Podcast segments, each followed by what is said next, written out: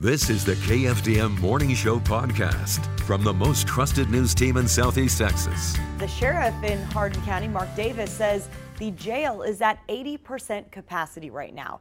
He says up to this point, no inmate is sick with the virus. But that's not been the case with some of his corrections officers and deputies who have gotten COVID. He says that's created a challenge because the state mandates one officer per 48 inmates. So with staff members out sick, he's had to rely on remaining employees working overtime. He says that presents a financial burden on taxpayers. Sheriff Davis says to control the jail population during the pandemic, there was a point where he asked local police agencies in the county to find alternative means to incarceration for low level crimes like unpaid traffic tickets. Do you worry that discouraging uh, agencies from bringing in nonviolent offenders will actually lead to a spike in crime when folks know, hey, they're not going to take us to jail? Yes, there is always that that concern that you're sending a message to the offenders, to the lawbreakers, that hey, uh, it's going to be a free walk in that county. Uh, if we get if we get arrested, uh, we're not going to go to jail, and and I don't want that to linger any longer we just absolutely have to. Quite honestly, I want I want the, the crooks and the offenders to know that if they break the law, uh, there's a place for them, and it's the Hardin County Jail. Sheriff Davis says the prosecutors and judges in Hardin County are mindful of the situation at the jail and doing what they can to prevent the facility from getting overpopulated.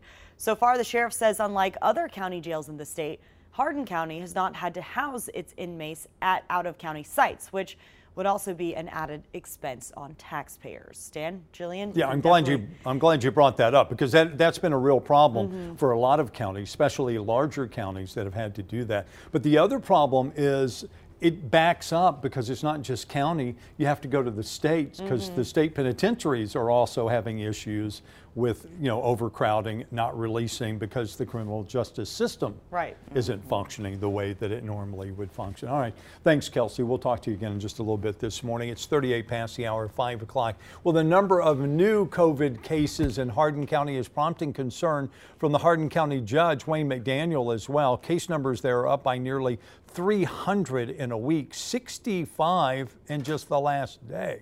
Jefferson County cases increased by more than 220. Orange County is up 11.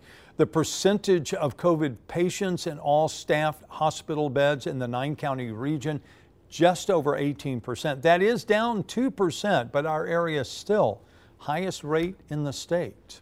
And as those COVID cases continue to rise in Hardin County, second day of school will soon get underway for Kountze ISD faculty, students, and staff. Yesterday was the district's first day back. Some parents have concerns as Governor Abbott has eased restrictions and bans school districts from mandating mask wearing. But the superintendent says other COVID 19 precautions and protocol remain in place. And now your daily weather forecast from the most trusted weather team in Southeast Texas. Good morning, Southeast Texas. I am meteorologist Chad Sandwell. Here is a look at your Thursday forecast for August the 5th, 2021.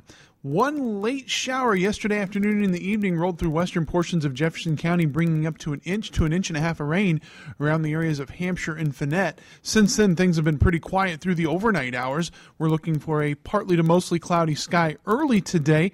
But as the morning wears on, we'll see cloud cover move in across the area. So, looking for mostly cloudy skies on this Thursday.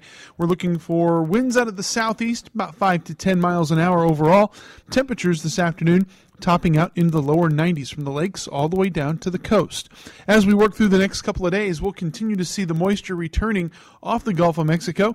So slowly but surely our rain chances will increase. 20% coverage of showers and a few thunderstorms expected Friday, Saturday, and Sunday. Temperatures in the lower to middle 90s. And then as we head towards early next week, Monday, Tuesday, Wednesday, a little better fetch of moisture comes in off the Gulf of Mexico. That also works with an upper level disturbance kicking in. So look for those rain chances to increase just a little bit, but temperatures still expected to stay into the lower 90s. So, again, just a pretty quiet day today on this Thursday.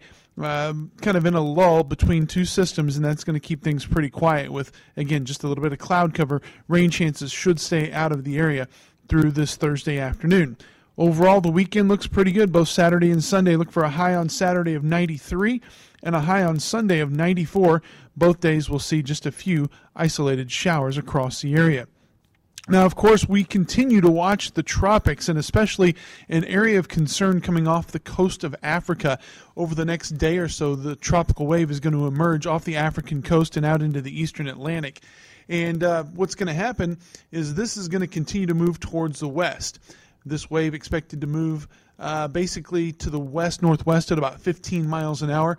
And as this system continues to develop, just behind a pocket of Saharan dust, we could be looking at a tropical depression forming over the eastern tropical Atlantic probably by early next week. So it's something we'll continue to watch as we head towards the middle part of August. Of course, tropical activity is certainly expected to increase as we head through late August and, of course, into September.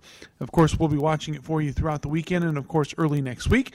Your forecast again today mostly cloudy skies and highs in the lower 90s. Make it a great Thursday afternoon, everyone. From the KFDM and Fox 4 Weather Center, I'm meteorologist Chad Sandwell. Join us again tomorrow morning for your daily news and weather from the most trusted team in Southeast Texas.